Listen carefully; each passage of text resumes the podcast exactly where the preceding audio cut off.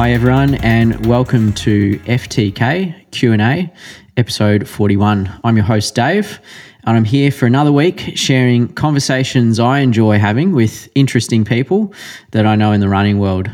I'm here to ask questions that I'm interested in hearing the answers to, and that I hope shed uh, light on many of the peculiar interests that we runners have, whether that be around injury, performance, events, or culture. Now, one of the great things about running is its simplicity and accessibility. You don't need a lot of equipment and you can do it just about anywhere. Perhaps the most important tool, though, is the humble running shoe. And one of the peculiar things I notice about running and runners is that individually and collectively, we have a habit of making simple things really complicated. We take putting one foot in front of the other and we wrap it up in all kinds of overlays and layers, whether it's cultural overlays, um, social overlays, um, you know, maybe even spiritual overlays for some people. We try to complicate it with a whole range of different numbers and metrics. All these layers of wrapping in an otherwise very simple endeavor, um, they can elicit a whole range range of emotions that can simultaneously promote uh, both healthy, but probably also, unfortunately, some un- unhealthy relationships with running. And I feel like the humble running shoe has undergone a similar fate. It's almost a metaphor for what running as a sport, as a hobby, as a means to an end has become. The running shoe was first and foremost an interface between the ground and your foot. A layer of protection so that we wouldn't cut our feet, uh, poke them on pointy rocks and pebbles, um, and just general protection. Simple. But just as running is a simple endeavor that humans have wrapped up in science, in culture, and all manner of complicated things, the shoe, something designed to provide an interface between the ground and the foot, has also become something way more complicated. Shoes have cultural significance. Shoes are performance enhancing. Shoes cure injuries. Shoes are fashion. Shoes can influence identity, even. So today we've got Mitch Lorkin here from the running company in Albert Park. Now, I've worked casually at Mitch's store over the past 18 months and have known Mitch even longer still as his uh, one time running coach. And he's someone I consider a good friend. Mitch is one of the most interesting human beings I've ever met. he's a quintessential outdoorsman. He's a ski mountaineer. He's a multidisciplinary cyclist. He's a runner um, and has even been known to compete in cattle dog competitions. But for today, Mitch is here as a shoe dog. He's been around shoes for a long time and understands shoes and feet uh, dare I say it, better than uh, some podiatrists. He works closely with physios, with podiatrists, and with other sports medicine and sports performance specialists to simplify a necessary piece of the puzzle for many runners, navigating injury, performance, and at the end of the day, putting one foot in front of the other. Mitch, welcome to For the Kudos. Thanks, mate. Strong intro. I'll uh, I'll try and keep my words brief from here. Um, but firstly, uh, I wanted to start things off with a, a, simple question: What's a shoe dog, Mitch? I think if we could look up a definition, um, though it wouldn't exist, it would probably say uh, someone who is a shoe nerd or a shoe geek. So, uh, probably a wardrobe full of shoes and uh, probably commenting on weird little uh, Reddit um, posts, YouTube videos, all those sort of things, or maybe even just working in a run specialty store. I can't imagine you commenting on too many Reddit posts, but you do own a running shoe store, uh, the running company in, in Albert Park, um, where I've worked as well and, and, and had the good fortune of seeing you work with a lot of runners and, and walkers that come into the store. Um, Mitch, what are what's what are some of the top questions you're asking um, people that walk through the door? Our first thing we kind of need to know when we get someone in store is, you know, most of the things you'd want to understand from a clinical setting, like training history, injury history, uh, shoe history, uh, presenting tissue stress if there is one, uh, their training frequency, strength component if it's relevant.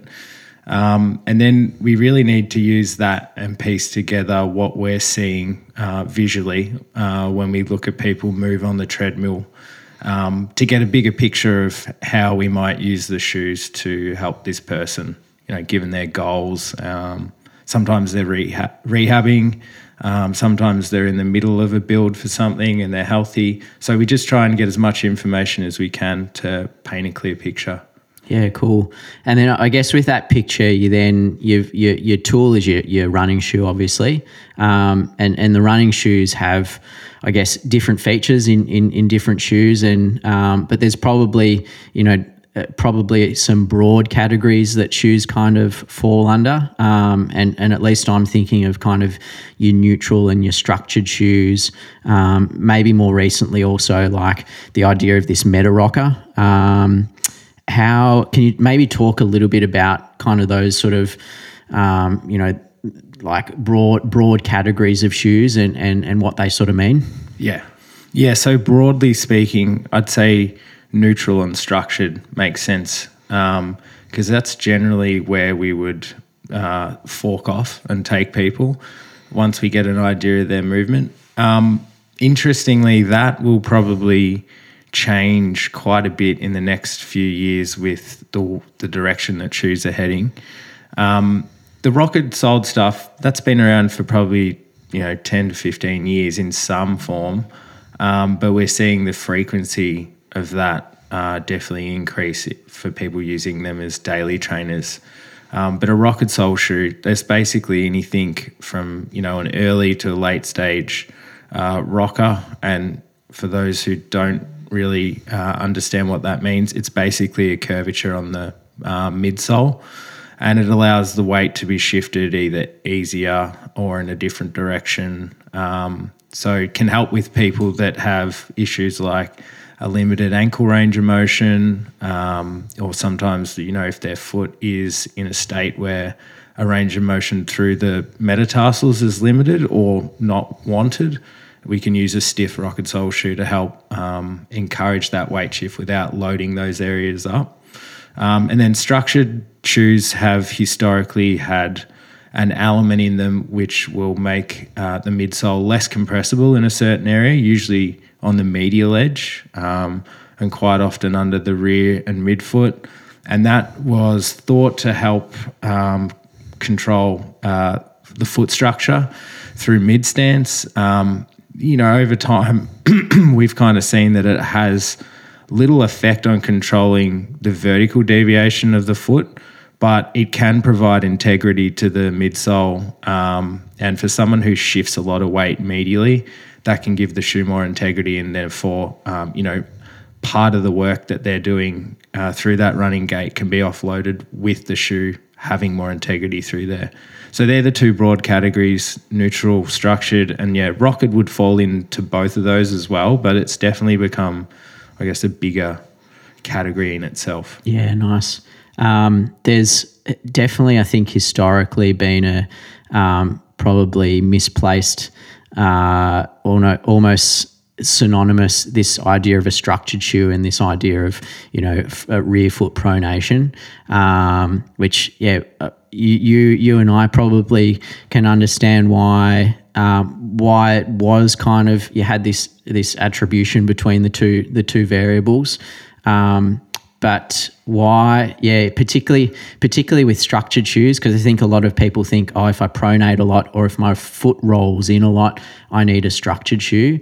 Why why might they not need a structured shoe even if their foot's roll, rolling in in so, so to speak um, it's a good question um, i think if we looked just at the anatomy involved with pronation um, you've got six joints talocrural, subtalar, talonavicular, calcaneal cuboid, metatarsal cuneiform, and your first MPJ, you can you can understand already that it's a really articulated um, movement. So it's not unusual for there to be you know quite a range, particularly with different people, of movement. Um, and it's a really necessary thing because it provides a stable base uh, for the for the foot when conforming to uneven surfaces. Um, it provides a shock absorption through that foot, flexibility, um, and then after that, it's able to transmit those rotational forces into forward progression, which is a lot of what people overlook when they you know, frame pronation as bad, mm-hmm. is that it, it creates propulsion um, because it's a rigid lever in the later stage um, as we engage that big toe um, that helps us propel forward. So we want to see it occur. And just because you do pronate, and most people will to some degree, um, doesn't mean you're going to need structure. In some cases, it could be um, counterproductive and cause uh, unwanted mechanical change. So it's really, it's really, you got to be really careful that you don't just jump in because I guess when we talk about support or structure in a shoe, it's not a good thing for everyone. You really need to warrant it mechanically. Mm-hmm. Yeah, that makes makes a lot of sense, and um, yeah, uh, re- reinforces. I think, which hopefully we'll touch on a bit. It's uh, it's good to when you're picking shoes, um, get get a second set of eyes on it, and and obviously also try things on.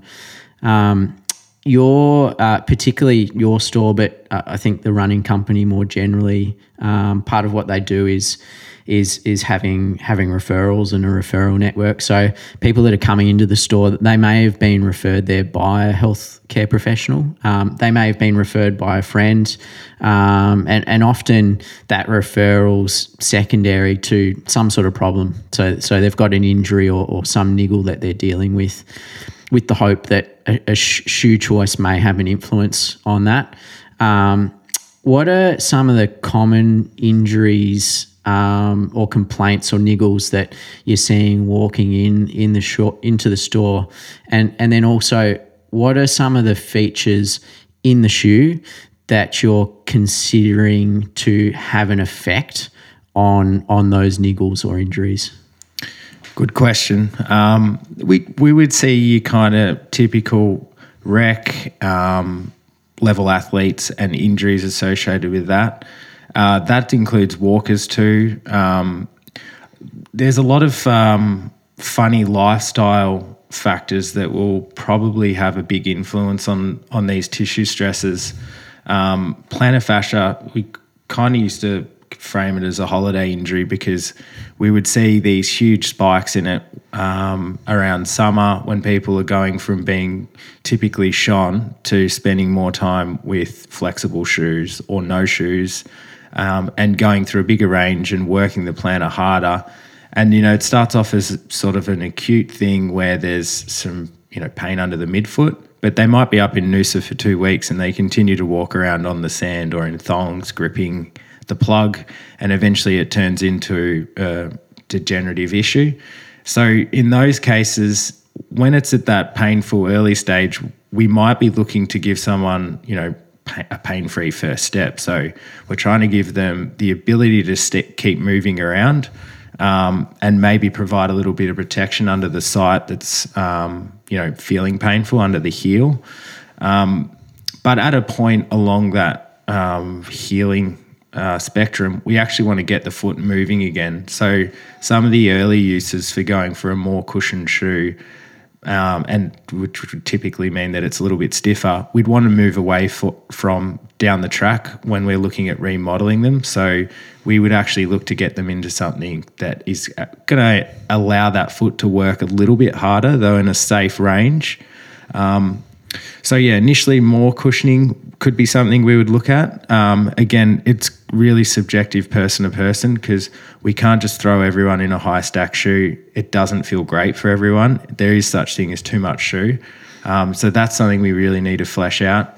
Another one that we'd see a lot of is like, you know, Achilles tendinopathy. Um, there's a lot of ways that that might have occurred. Um, but one thing that we don't want to put do or put people in at the early stage is a flatter shoe. Thankfully, most stuff is you know in the eight mil plus range, so we'd be looking to get them in something with a higher heel to toe drop, maybe something a little stiffer under that rear foot too. We just don't want to have any moment loads where you know the midsole's compressible because that can also load that Achilles up. Um, that can be you know something that would help get them moving again, but not totally limit that ankle range of motion because that's also what we want to see occur as they start to heal. Um, and the other one would just be, you know, fit issues like neuromas, bursitis, any of those things in the forefoot. A lot of the time, what we see is it's related to fit. So, shoe's too short, the shoe's too narrow. Um, and in that case, we want to increase space and get the foot into a more relaxed position so we can um, relieve pressure on the affected area.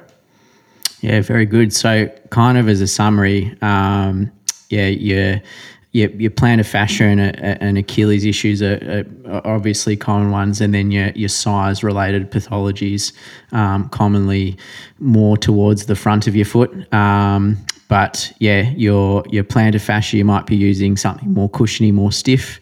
Your Achilles, you might be using something with a bigger heel pitch, so bigger difference from the heel height versus the the forefoot toe height, um, and then of course getting the size right, which um, yeah seems uh, certainly from my experience too. It's a it's a common presentation when people come in the store. Definitely. Um, on that, I had someone a really interesting one the other day, which probably guess is a little bit of a case study, but um, we'll call her athlete X for this reason, just so she can remain anonymous. Um, but her physio had sent her in with uh, flexor hallucis longus overload and medial tibial stress on the left side. Um, I had a look at her on the treadmill. She had balanced weight distribution during mid stance, um, but tracked in late um, as her big toe would have been engaging. And there was a limited range of motion through her big toe. Um, but the first thing before I got on the treadmill that was immediately obvious was that her foot was really wide. And as soon as she took her shoe off, I saw how much of her foot structure had almost relieved itself when it got out. And I immediately thought, this is good because there's this is going to be a really simple change that's going to make a huge difference for this athlete. Um, I didn't mention, but you know, she's running at the highest level. She's uh, an Olympic level um, triathlete. Uh, so she's no stranger to training. Uh, she works hard and she wants to get all these things right because they, you know, they all add up. Um, and so once I noticed the big toe activity and range of motion compared with the other foot were limited, um, I also filmed her from the front and could see that a lot of her foot structure um, and particularly the lack of talus glide, um, was really limiting how much she could get over her big toe. So she's supinating early, and a lot of those tissues on the medial side that um, initially thought were being overloaded from her being unstable are actually switching on and not disengaging. She's trying to use them to create propulsion, and that's what's created the overload through the medial side. So it's kind of a bit of a it's a flag, but it's a false flag because when you look closer, instead of looking at what is occurring and we ask the question, what isn't actually occurring for her, um, we get a better answer. And, you know, the simple change for her was we increased the space and allowed her foot to relax. Um, that relieved the valgus position her big toe has been consistently forced into. So the range of motions straight away increased. We moved away from stiffer soled shoes, which she'd been put in, um, to encourage some of that first MPJ loading and, and get weight through there in a safer manner. Because um, her big toe pain wasn't the primary issue. It was an issue because it had been jammed in the shoe. So we don't need to offload it. We need to get it m- moving. And then, you know, external treatment that her physio went through was, you know, manipulating the foot structure and mobilizing that. We used a temporary uh, offloading with heel raises and some targeted strength and conditioning. And she goes from being, you know, an eight out of 10, limited at, you know, 30 or 40 Ks a week to uh, being two out of 10 in seven days from an issue that's been around for six months. And no one would have ever said, you know, it's a shoe size issue. Um, but it was. And that was the, the, you know the crux of the issue. So yeah, don't look over the overlook the simple things. Um, I guess you wouldn't buy gardening gloves that were too small for your hands and then wonder why you can't operate a tool. It just you wouldn't do it. It's that's that's such a good example, and I think um, yeah, coming back to the fundamentals.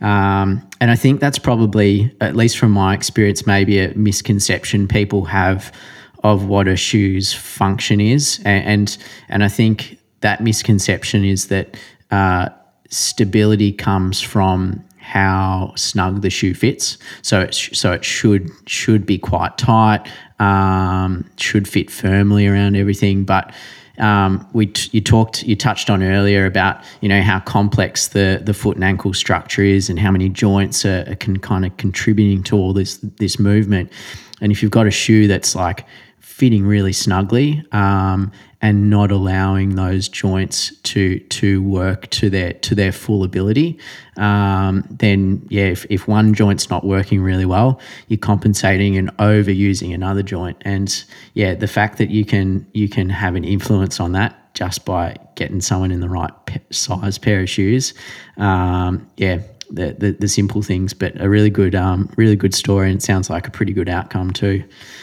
Um, I guess uh, you talked about a few shoe features that we that you use there in terms of, um, you know, particularly in that example, going away, going to something a bit more flexible, not as much material, bigger size. Um, in the last, particularly in the last five, ten years, like shoe technology has just like gone through the roof. There's there's been massive massive changes in um, you know the fundamentals of the shoe. Like foams are changing. Um, you know we're now seeing carbon plates in shoes.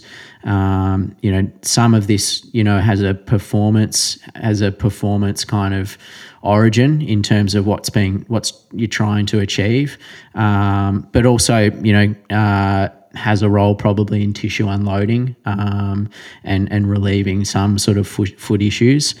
Um, these changes, do you, do you think like are they all positive, or or are some of the changes maybe having unintended, maybe negative consequences as well? I'm I'm thinking particularly like about carbon plates, um, really really compliant foams, um, high stack shoes, things like that. It's a, another great question. I think if we consider um, that the underlying, um, I guess, cause of a lot of the running related tissue stress we see being overuse, too much of anything is normally going to have an undesired outcome. So we always encourage people to have variety in their rotation, um, albeit appropriate. Um, but that sort of helps regulate some of that overuse. Obviously, we've seen a big influx of super shoes and even just the variety of super shoes. And, you know, the downside of that is you almost get spoiled in a sense where you want to spend all your time in super shoe foam. So you, you go from doing two sessions a week um, and racing in them to going, oh no, it's just 30 minutes. I'll chuck it on. And that it's not so much probably the shoe itself, although they are often, you know, less stable and they don't perform as well at a lower speed. Um, I guess the first thing is they're not necessary in daily training. We're always having conversations with people about making a conservative choice um, for the long term outcome. Like we want to keep you moving for as long as possible. Um, and one of the things that we know may limit you moving as long as possible is getting a tissue stress from running too much in one shoe. So, jogging around in super shoes, I'm not saying don't do it because really choice is one of the freedoms you do get to exercise with your running, and that's why we love it. But you, you've got to consider the um, or weigh up the outcome of running in a super shoe or chucking on, you know, your daily shoe that's a lot more stable. It lets you get out the door. You don't need to be blown away every day, but at least you can come back and know that you know, that regulating by swapping shoes is going to have a good outcome on um, you know your overall week. Yeah, yeah, definitely. Um, it's almost like yeah, every everything in moderation, and, and you raised a good point about um, you know having shoes shoes in rotation. So particularly people that are you know running you know more than three, four, five times a week. Um, you know having some variety in, in the shoes that they're wearing is maybe as a, a strategy to get the benefits from some of these new technologies um, but not overuse them in such a way that um, yeah your, your foot function and and the strength and and uh, resilience of your foot is changing. Yeah, um, very good. Um, some of the you know the new changes in shoes that we're seeing um, and, and some of the changes we've seen in the past um, you know I'm, I'm thinking more than the last five ten years um, we've we've seen kind of these you know minimalist shoes um, they kind of went through a, a, a bit of a buzz you know t- um, probably 15 years ago um, uh, I'm thinking of like yeah uh, what were they called? Vibrams. Um, five then, fingers. Yeah, the old five fingers. And then, you know, um, it kind of almost went to the other end of the spectrum when um, Hoka came came onto the market, and their their sort of their big thing was these maximalist shoes, lots and lots of cushion. Um, uh, it, it, may be unfair to call them um, tre- trends, I guess. Um, it, probably better to call them features. Um, but I, what's what's your impression on on some of those you know trends or features and and and how are they important? I guess in your shoes prescription, like minimalist, maximalist is one one area. You know, now we see shoes that have you know um, zero zero drop, so they're they're a flatter shoe. We have shoes that are have wider toe boxes um, all things that are kind of emerging a little bit more recently. Again, I think probably comes back to the fact that there's such a variety of um, not only foot types and athlete types, but needs. I mean, it's pretty common for someone to have a shoe with a higher stack for the easy days, the long days, um, or if they're feeling particularly beat up. And you know that's where a brand like Hoka might have quite a few options. They also play in those other spaces now where they're doing shoes with a lower stack that feel, you know, for some a little less clunky, um, and they get a little bit more ground feel and proprioception. Um, I would still class them as trends though, because you do see these things cycle in and out in the running industry. And definitely with minimalism, it cycled out with a big lawsuit. Um, and, you know, some of that stuff, it's driven by marketing alone. Um, it, otherwise, it would still be here. Um, and I think, you know, with those things, we've got to look at what is actually working at a high level and then also what's working at a consumer level. I mean, the barefoot running thing has always been humorous because we we understand people's motivation to purify their running, if you like, by getting in, you know, contact with the ground more. But the truth is, you're missing, you know, a lifetime of adaptation. You've spent most of your time with with a shoe on, um, probably with your foot structure jammed up in casual shoes. Um, we spend a lot of time you know sitting. And if you're a new runner and you've decided to jump in and start running and start in minimalist footwear you're asking your body to do an enormous amount. Um, and if you've got patience and really your end goal is just to end up running in minimalist shoes that's great. But if your role or your goal is to get running and moving and running faster there's a limited amount of function that's going to provide you maybe twice a week 20 minutes is going to be good. It's going to get your foot moving a little bit more and you know get the foot structure stronger.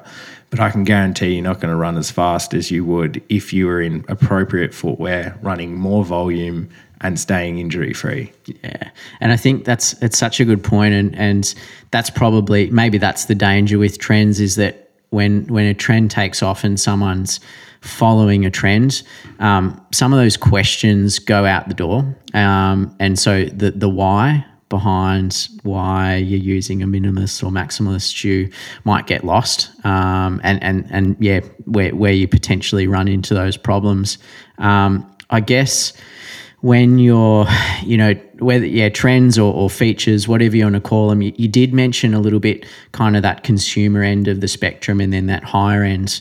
You know, obviously being the, the shoe companies and you you as a yeah as a shoe dog and and and and having a running specialty store you're kind of you've kind of got contact with kind of both ends of the spectrum and you know you're, you're having conversations with with um, reps from shoe companies and you're obviously having conversations with with um, people coming in the consumers buying the shoes um, i'm interested uh, what are some of the questions that shoe shoe reps and shoe companies are asking you, um, knowing that you're, you've kind of got your, your hand on the beat um, with what consumers are, are, are, reporting and feeling and wanting? Um, well, I guess like w- with any company that's selling something, they want to know what's working. So they want to know what's selling.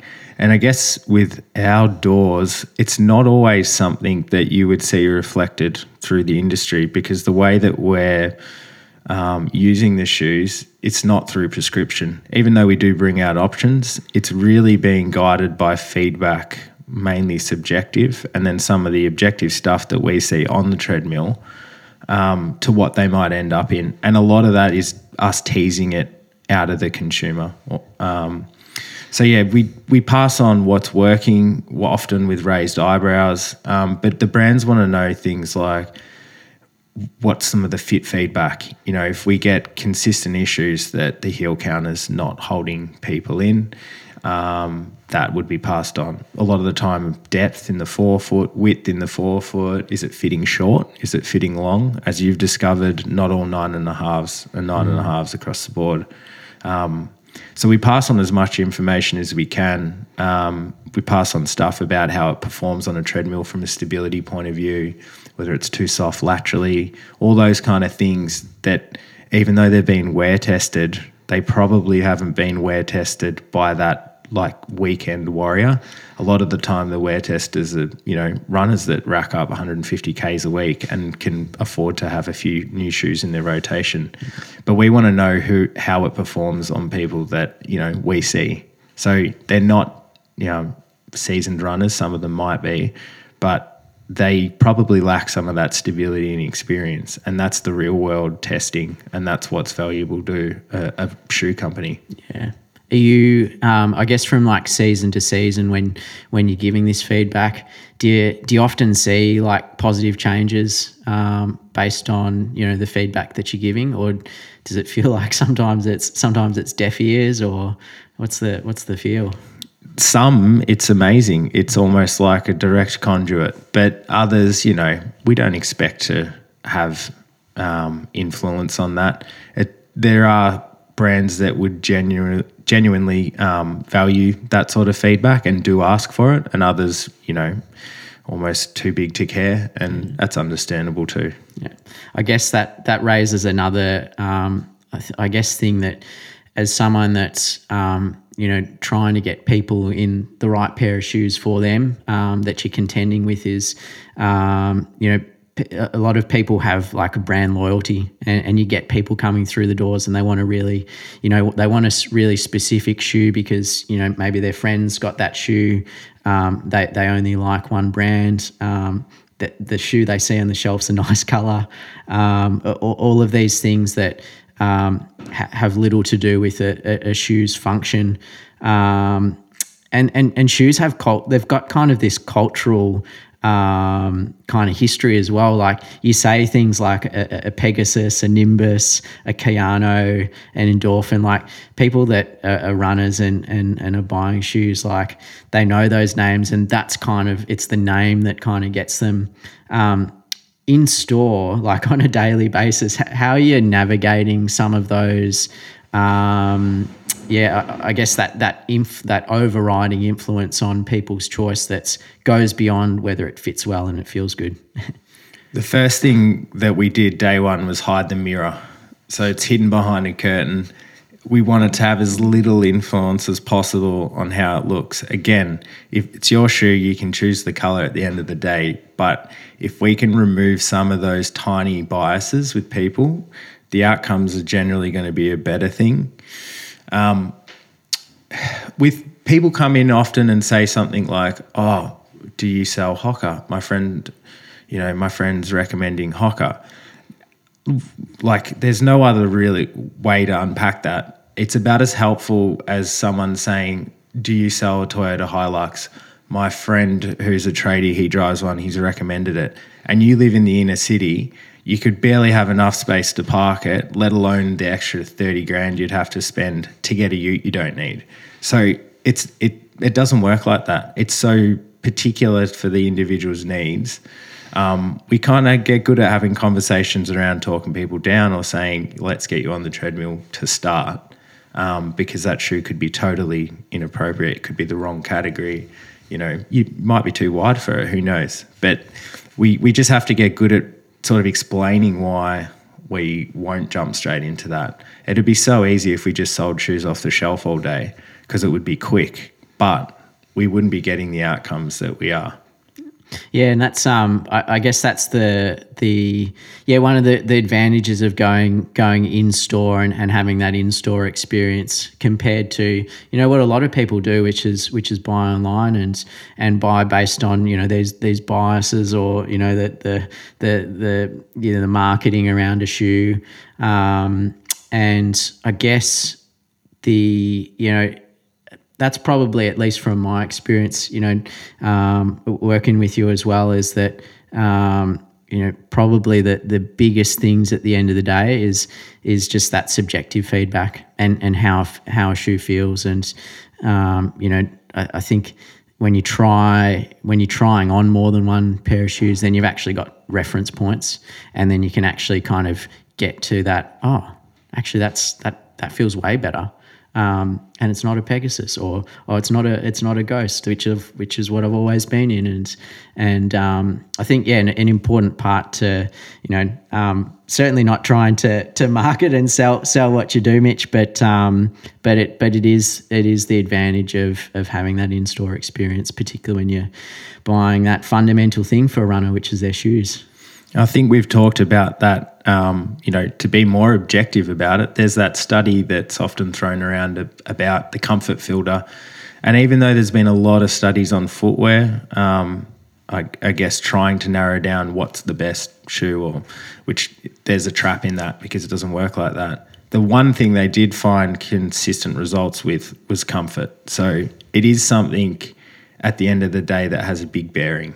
Yeah, yeah, for sure, and. Um, yeah, good to good to constantly check in on that. You know, each time you get a new pair of shoes, because yeah, as as everyone knows, shoes shoes change from year to year, and and uh, you know that um, you know that fair, pair of Nimbus you had last year might feel a bit different this year, and um, and yeah, good to have some variety as as we mentioned before in terms of trying new things and exposing your feet to to to new stimulus from different shoes. Um, veering off topic a little bit from from what we've been on. Um, one thing that I I kind of notice, you know, as a you know working in the store and then you know as a, a consumer, so to speak, is that particularly in the last few years, the the running specialty market has changed quite a bit. There's there's a lot more brands uh, running specialty brands around than there was you know ten years ago.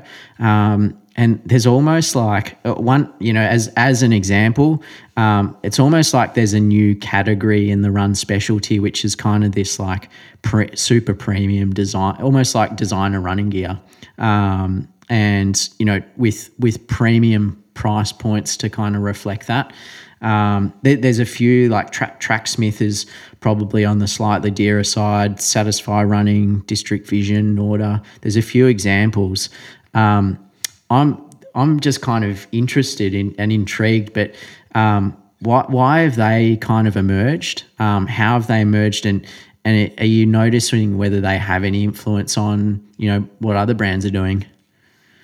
They've, I think they've probably emerged out of you know people's desire to have you know when we see these newer runners crossing over from other worlds. Say, I'll take cycling for an example, where um, there's a big focus in cycling on gear. There's a lot of you know kit. There's a lot of upgrades, you know, most of the time, can they ride their bikes to the level that, you know, they're designed to? Probably not, but it still gives them some kind of enjoyment.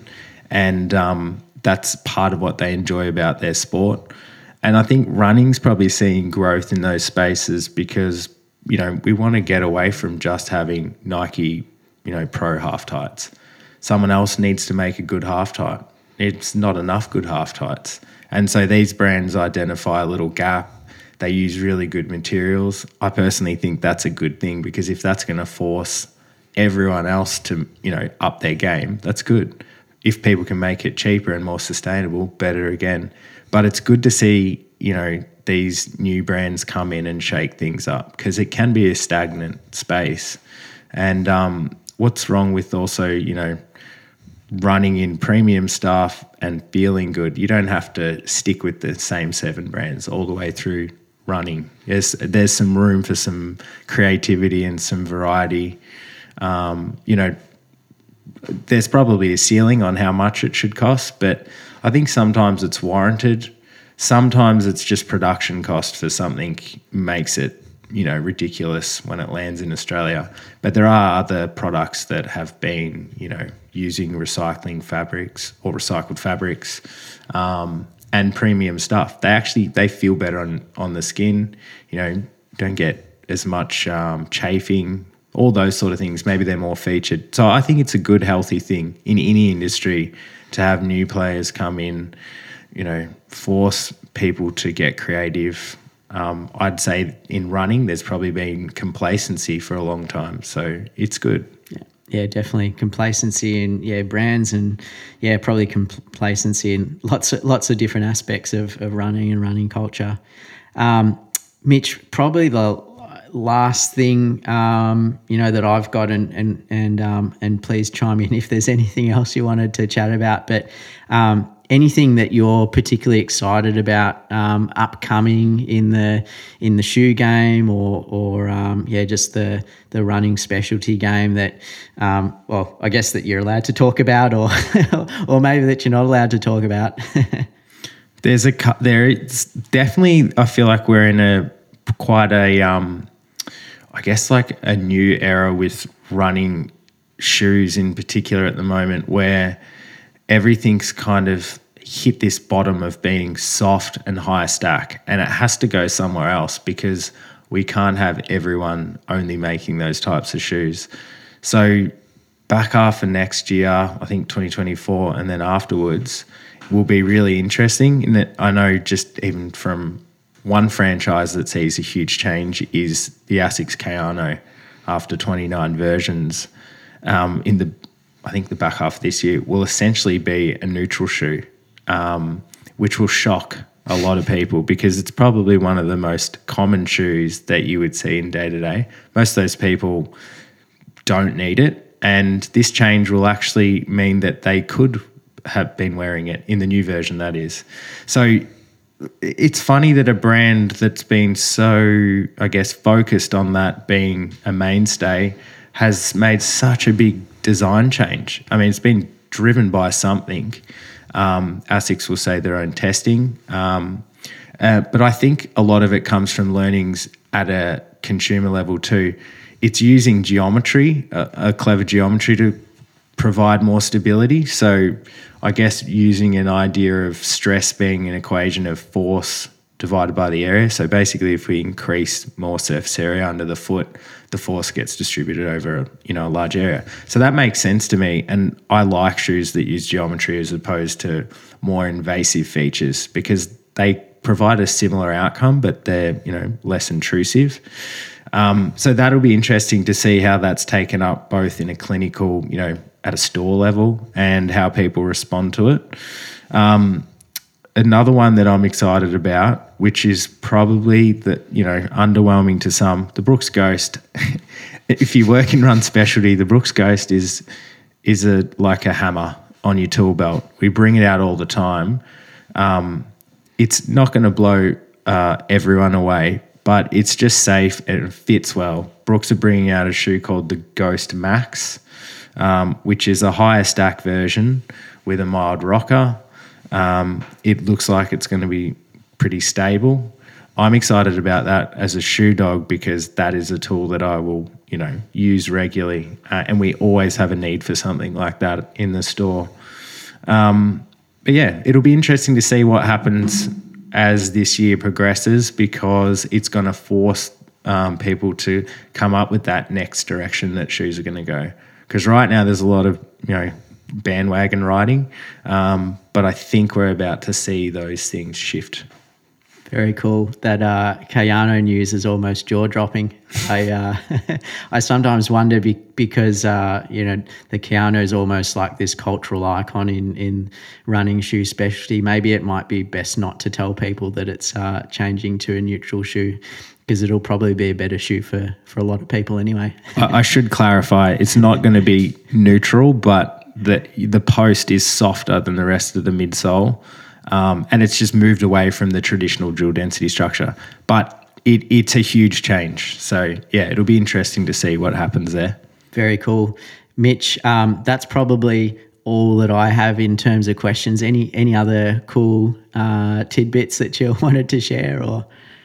Um, not necessarily. One thing I would just draw back to again, as with you know we're seeing an increase in people shopping uh, online um, or you know limited product things, make sure you get the size right because outside of getting the structure wrong, the biggest thing that is going to cause you issues in your footwear is how it fits.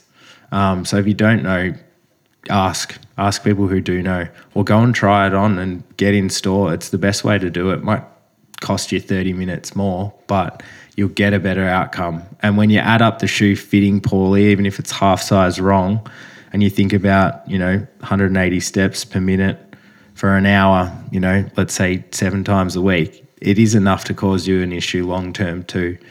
Definitely. Yep. Good. Good note to leave on, and and uh, for those that uh, do do end up um, going into a shoe store somewhere and trying on shoes, um, that uh, that bigger proper fit may feel a bit strange uh, in the beginning, but um, we we certainly haven't found anyone that ever goes back after they've found a shoe that fits properly. So, um, Mitch, thanks for coming into the uh, Grattan House Studios, uh, and um, yeah, all the best.